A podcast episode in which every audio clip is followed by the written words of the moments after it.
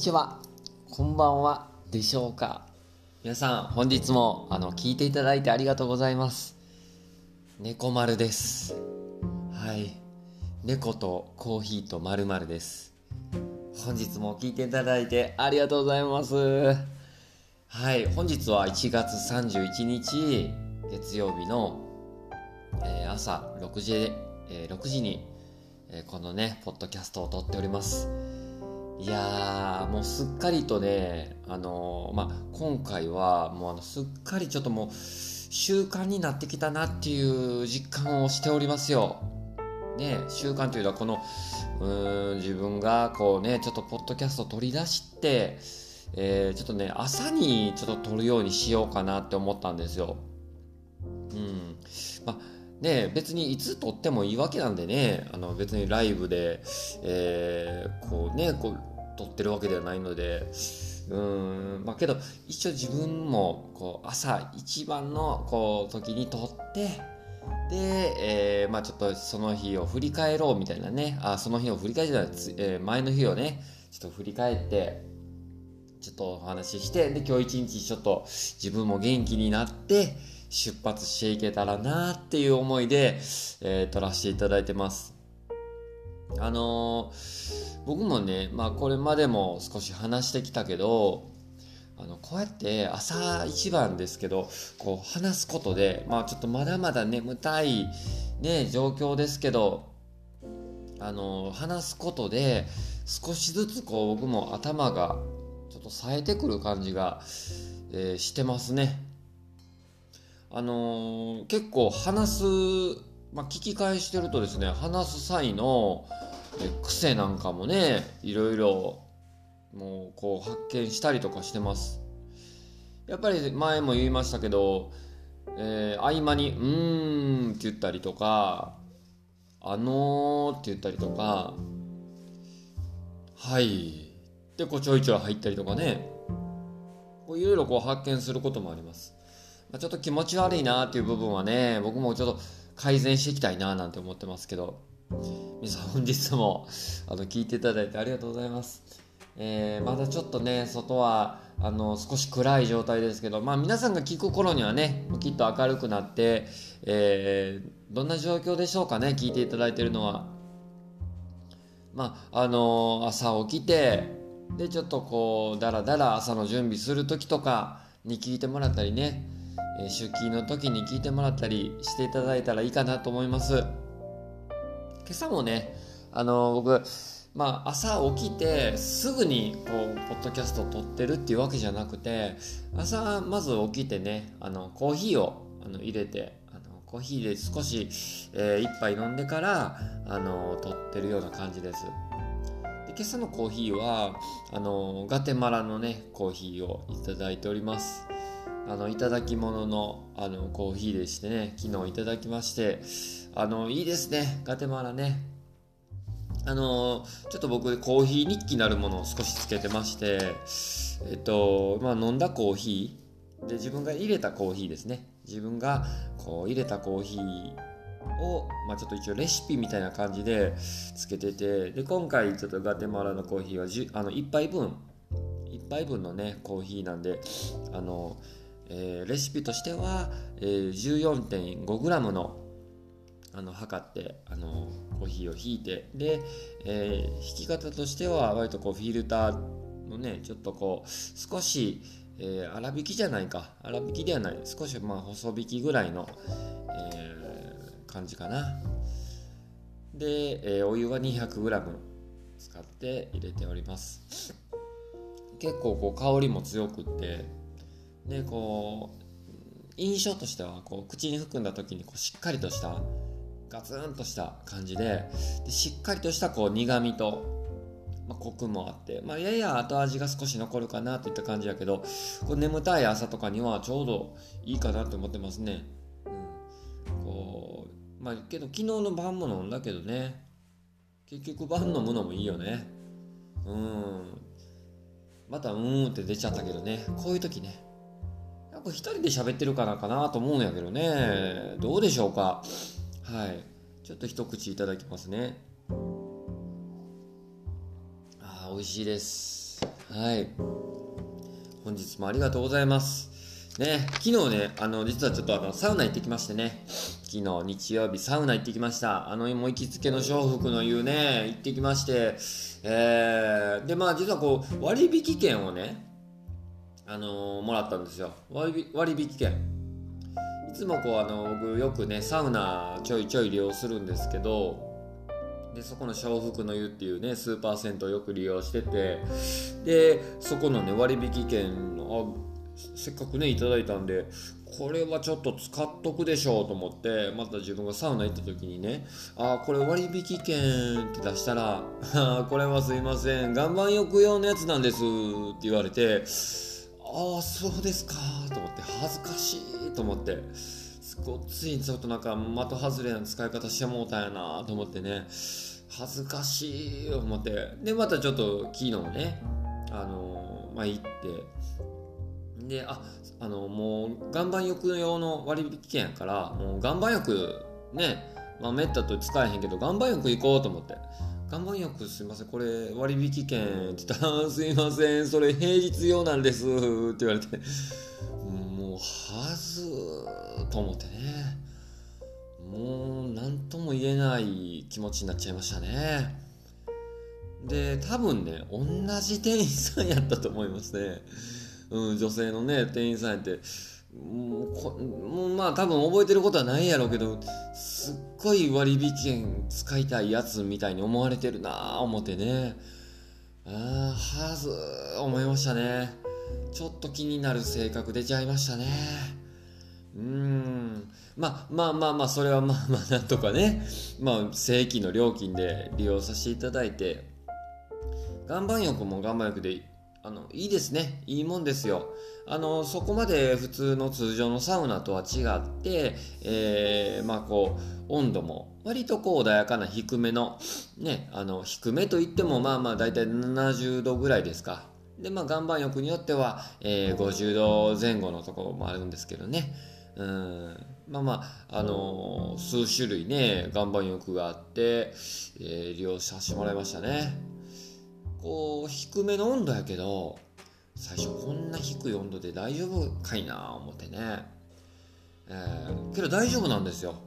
全然大丈夫で、あ、もうずっと入ってられるなとか思っちゃったりするんですけど、しかしですね、えー、どんなもんでしょうか10分ほど経ってこう横になってるとですね結構汗が吹き出てくるんですよねはいあのー、しっかり汗出てねあの岩盤浴衣みたいなこう服をねまあまあこう着てるんですけどびっちょびちょになるぐらいお汗出ましたねまあ、ここでもまた一つ気になるのがやっぱりこうびっしょびしょになるんでね岩盤浴衣も。うん、でただこのびっしょびしょになった状態でまたちょっと外に出て、まあ、ちょっと一息休憩入れてっていう時にこのびっしょびしょのこの状態が冷たなるんですよね。あれがちょっと気になる。うん。まあそんなもんなんですかね我慢欲っていうのはまあそういう文化というかまあそういうものが当たり前なんでしょうかねうんあんまりこう利用しないのでそこがちょっと気になったっすかねけどね嬉しいのはねあのもうこうずらーっと本棚があってそこにぎっしりこう漫画があるんですよね。あれはほんま漫画喫茶ばりに漫画喫茶とまではいかんけどそれぐらいもう本棚があって漫画があるっていうのはあれ嬉しいね。あれ一日過ごせるね。あそこでね。うん。あの食事も取れるしこれはもう相当なもうちょっともうね何も考えずに漫画とサウナで過ごしたいいう人にはもうこれちょっと行く方がいいですね。もうつまり私ですね。うん、もうサウナも漫画も好きですから。はい。いいですね。よかったですね。うん。まあ今ちょっとちなみにね、もうあのもうむちゃくちゃ超流行ってますけど、呪術廻戦をね、漫画で読んでまして、うん。あのー、今ね、ちょっと9巻をね、昨日ちょっとそのスーパー銭湯でね読んでたんですけど9巻はねあのえっ、ー、とね五条悟とあとゲトウトの話が少し出てくるとこなんですけど戦闘シーンがね結構出てくるじゃないですか戦闘シーン。まあ、呪術師って言ってこうねこう呪いを払ううね呪術師と呪いとの戦いですけど結構戦闘シーンがね複雑じゃないですか。あ特にこう技とか。えー、っとね今のね少年漫画本当にこう能力というかこのすっごい複雑であのちょっと理解しないまま読み進めてます。はい。あの「ハンターハンター」もそうですけどもうね能力者同士の念能力者同士の戦いっていうのがもう高度すぎてレベルが高すぎてこううーんちょっと読者置いててません？うんあれはちょっとね僕もあのいやすごいねかっこいいんですよ。やっぱ少年心をくすぐるんですよ。能力ってめっちゃかっこいいじゃないですか。あの何かこうね超常能力を持った者同士の戦いっていうのはむちゃくちゃかっこよくてえー、もう少年心くすぐる状態ですけどあれはあれでねまあのまあまあええかって頭の中のどっかで思いながら、えー、その中でもかっこええなと思いつつ、うん、やっぱ描写もね絵もかっこいいので、えー、ただまあまあ、あのー、説明もね入るんですよ。説明も入りながら、えー、こうでああでこうでああでってこう説明入ってその上で、えー、まあなんとかこう決着ついたりまあその決着先延ばしになったりでまあまあ次のシーン行ったりとかで進めていくんですけどまあ多分もう一つのね自分がどっかでほーっと分かったふりしながら、えー、進めていくというかね。けど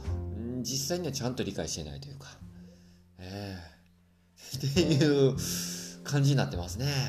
呪術廻戦皆さん読んでますか？まあそれ以外にも皆さん好きな漫画あったりするでしょうか？うん。っていう感じでまああのー、昨日のね、まあ、え、ま岩盤浴行った時にはまたちょっとずつゆっくり読んでいこうかなって思ってます。はい。というわけでそんなね昨日でしたね。まあそんな機能でっていうかあのー、ちょっとね、まあ、1個前のポッドキャストでもちょっと話したんですけど、えー、キャットタワーが倒れて言うて。で新たに設置したこう猫用の、うん、棚中かこ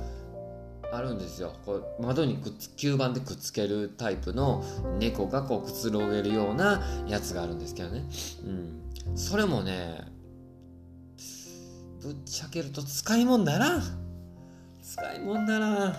まあ3000円ぐらいでねあのこうペットショップで購入したやつなんですけど吸盤がこう3つついててね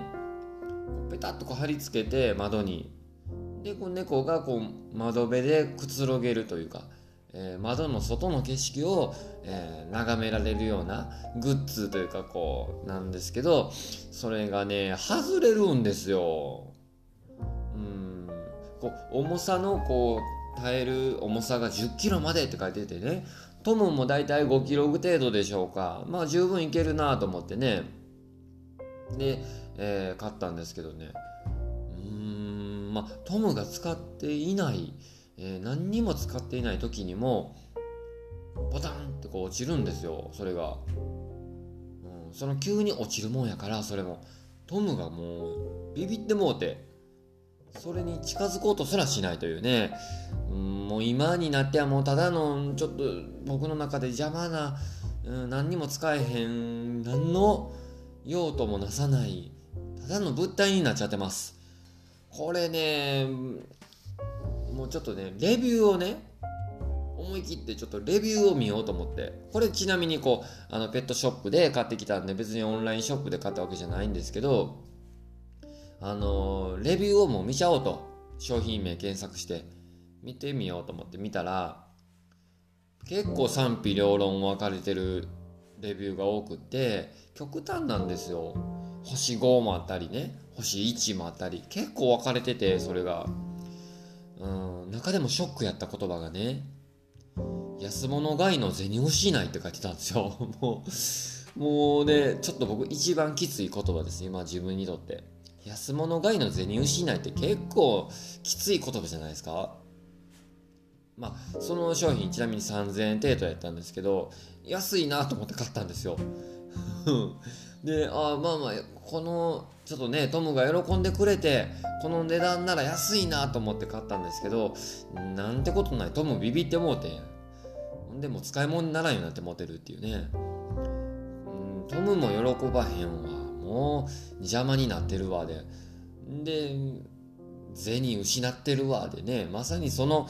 ことがぴったりやな思ってね。ショック。これ皆さんどうしたらいいですか？まあ、猫飼ってらっしゃる方にで譲譲ってもええかなと思ったんですよ。ただけどうん吸盤もそんなに強いもんじゃないのでなんかそれを譲ってまたその人が迷惑になってもあかんな思うしねこれはもう処分かなまあちょっと興味があるかなっていう方いらっしゃったらね、またあの、何かね、ちょっとアップして、あの、見てもらう。ツイッターにアップしようかな。うん、こんなやつですよってツイッターにアップしようと思いますんで、また気になる方はチェックしてみてください。あのー、もし必要であれば、もう必要というかもらってもいいよっていう人が、もしおればね、差し上げます。はい。というわけで、猫とコーヒーのまるね。いや本日も聞いていただいてありがとうございます。えっと、そんな中でね、そういうのありましたけど、昨日もね、え、っと、サウナから帰ってきて、うーん、あれ見ました。ドラマを見ましてね、あの、金曜日にやってるやつで、まあ、昨日日曜日ですけど、あの、TVer で見逃し配信している、えー、妻小学生になる第2話ですよ。ねえ、ちょっと見ました。いや僕ね今ちょっとドラマを見ててね、えー、その中の一つが妻小学生になるっていうドラマなんですよぜひちょっと今2話ねやったとこなんでまだ見ていないよっていう方はぜひおすすめなんで見ていただいたらなと思います。ちょっと簡単に説明すると、えー、ある事故で、えー、妻をね亡くすんですよ。でその亡くした妻っていうのが大好きな、えー、夫と。で大好きなその娘との話なんですけどある日小学生が家に現れてで、えー、あなたの妻よっていう感じでこうね自分たちにしか知り得ない出来事の話とか、えー、明らかに自分たちにしか知らない情報を話すのでで、まあ、何より仕草や言動話し方とかがもう妻そのものだということで、ね、あのー、まあ、信用してその小学生との、えー、まあ、小学生との、まあ、交流というかでまたその妻との小学生になった妻との話を描いたドラマなんですね。で、えー、その中でね、いろいろこうあの妻と、え小学生とであ妻と娘とがあいやいやいやその夫と妻あ夫と娘ですね。夫と娘が、えー、妻を亡くしてから無気力状態になってたけど、えー、またちょっと前を向いて頑張っていこうというような感じで1話は終わったんですね。で第2話っていうのはね、まあ、これねちょっとネタバレ含まないようにちょっとざっくり言うとですねあのまた新たな展開もあったりで新たな登場人物も出てきたり。うん。あのー、面白いですね面白いんですよ。これ何が面白いかっていうのでちょっと僕なりに言うとね僕なりに言うとあの本当にこうコメディタッチな描き方をしている部分もあればこう人間模様をちょっとちゃんと、え、知らせた上で、えこう描いている部分もあったりですね。でその中でこう何よりね演技力、この妻っていうのは石田ゆり子なんですね元妻というかその最初に描いていたいた亡くなった事故で亡くなった妻は石田ゆり子なんですよ役者さんは。で,、えー、で生まれ変わりとして出てきた小学生は石田ゆり子じゃないじゃないですか。あのまあまあそのや演じてる役者は子役の子なんですけどその子役の小学生の演技力っていうんですか？これすごいんですよ。あのいわゆる、えーと、今まで出てきた、えー、例えばこう芦田愛菜ちゃんとかね鈴木福君とかもやっぱこう子役としてすごいなっていう部分があったんですけどまたちょっと違うというかうん要は石田ゆり子を演じなければいけないじゃないですか。第1話のちょっとだけ出てきたんですけど、まあ、今までもえー、今回も回想シーンとかでは出てきますよちょいちょい石田ゆり子は。けどその石田ゆり子が演じている、えー、まあ、高江という役をその小学生が演じるということじゃないですか。このね再現もうまいことやってるんですよその小学生が子役の子が。それがねなんかこう見ながら感心してしまうというか。うん、入り込んでしまうぐらいうまいんですよね。それがまあうまいっていうちょっと上から目線で言うてますけどそれがね大したもんやなと思いましたね。うんでそのまああのー、ぜひねそれもまた見てもらいたいなっていう部分でもあるしあのー、なんというかね切なさも混じってるんですよ。その今回第2話もまあ、第1話もそうやったんですけど、えー、要はすごい大好きだった妻を亡くす。で無気力になった家族。でまたけど小学生になって再会してですごいこう前を向いて進み出す家族。っていうのを描いてるんですけどなんかねどこかこれはずっと続かないんじゃないかなって思う感じもしちゃうんですよ。それがすごく切なくって、えー、なんというかきっとここまでずっとこの先続けばいいなって思うんですけどずっと続かないんじゃないかなって思ってしまう自分もどこかにいててそれが切ないんですよ。今回もあのーこういあの挿入歌でね主題歌か。主題歌で、えー、優雅さんっていうアーティストが歌っている「ともしび」っていう歌が流れるんですけど歌い出しが「どこへも行かないで」っていう歌い出しなんですけどそれが流れるシーンがうーん本当にねそれを彷彿とさせてしまうというかあどっかに行ってしまうのかなとか思ってしまうような感じで流れるんですよ。うん、ドラマとしては笑えるシーンもふんだんにあって、えー、こう明るくコメディタッチに描いているドラマでもあるんやけどどこかシリアスな部分も混ざってたりそういう切ないシーンがあったりとそこがねうんなんかこう引き込まれる要素でもあるんですけどあどうなるんだろうってまた次どうなるんだろうって気になる描き方をしているっていうのが見てもらいたいポイントでもありますね。いいなって思うポイントでもあるしうんそういうドラマどこか引き込まれますよね。うんでねこう回想シーンで出てくる石田ゆり子がまた綺麗。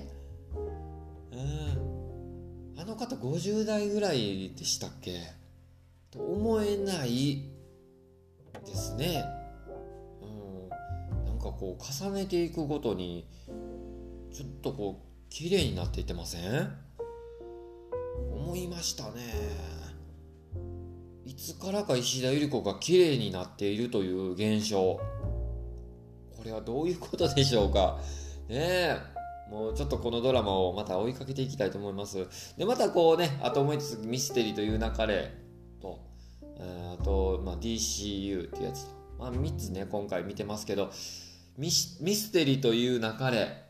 これもいいですね。これについてもまたね今日話すと、え、ちょっとまた時間長くなっちゃうんでまた別の機会で話していきたいなと思うんですよ。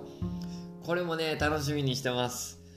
いやーそんな感じでそんな感じで言うてますけど猫とコーヒーとまるまるね。まあ、猫についてはまあそんな状態ですよともね。今はねちなみにこうえっとねガリガリのところあの、ね、爪研ぎのところに行って寝転んで毛づくろいをしております、はい、今日はね今朝はあの6時前か5時50分ぐらいにアラームをセットして起きようと思ったんですけどその前5時半ぐらいの段階でトムが起こしてきましたね。トムいつもこうあの僕の布団の上で寝るんですよ。中じゃなくて布団の上で寝てるんですけど頭のところに来てね僕の顔のところに来て泣いてね泣いて泣いてほんでこう鼻をね叩くんですよ。いや叩くっていうかあれも爪も出とるんで爪が刺さるんですよ鼻に。ニャーニャー言うてね爪が刺さったんで鼻に。でそれで起こされて。でもまだ真っ暗な中ね。でスマホ見たら5時半やし。うん。まだもうちょっと寝れてたやんと思ってね。でその中でまあ、うん、もうどうやらしつこく泣くんでね。多分お腹空いてんかと思って。うん。でさんのとこに行ったらもう空っぽになっとると。お腹空いとったんかと思ってね。うん。でまあご飯入れて。でまあもう一回ちょっとだけ布団入ろうかなと思ったらね布団ちょっと入って寒いしね。でやっぱけどまだ泣いてねまた来てもうご飯ちゃうかったんかいと思ってね。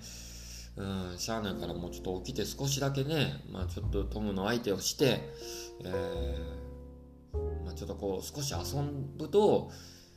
ご飯食べに行ってねお腹空いとったんかいと思って。うんなんじゃいと思ってね。なあ思ってね。可愛いんかい。いややっぱこうそういうところが猫の魅力でもあるんですよね。うん。やばいですもう。猫の沼です。はい、まあ、やばいとは思いながらもえー、まあちょっと仕事行ったりしてか普通にこう出かけたりしてとかしててもやっぱどっかでトムのことが頭にあって 帰ろうな帰らななとかはよ会いたいなとか思ったりしてる自分がおるのがちょっとまずいですね。まずいなと思いつつもそうなっちゃってます。はい。まあそんなこんなのね。えー、日々ですよ。いやありがとうございます本日もちょっとこう毎日更新になっちゃってますけどね。あ、ちなみに本日はお便りないです。はい。まあ、あのー、前回、前々回とお便り来て嬉しかったですけども、お便り終わりました。はい。ぜひ、ぜひですね、あのー、何でも結構です。何でも結構ですのでね、あの、まあ、Twitter や Instagram なんかを通じてね、えー、お便り、質問、感想、えー、などなどありましたら、お気軽に送っていただければと思います。はい。あのー、ツイッターについては、あのー、URL をこのポッドキャストの概要欄に貼り付けておりますんでね、そこから飛んでいただいて、DM で送っていただいたらいいかと思います。えー、インスタグラムについてはね、ターボーイで検索していただけたらきっとヒットするかと思います。はい。というわけでお便りも募集しつつも、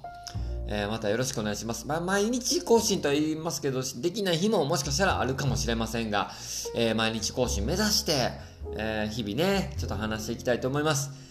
いやー、ちょっともう外も明るくなってきましたよ。ね、いい天気ですね、今日もね。はい。というわけで本日もまたいい一日となりますように、ね、やっていきたいと思います。本日もありがとうございました。猫とコーヒーとまるでした。では、また。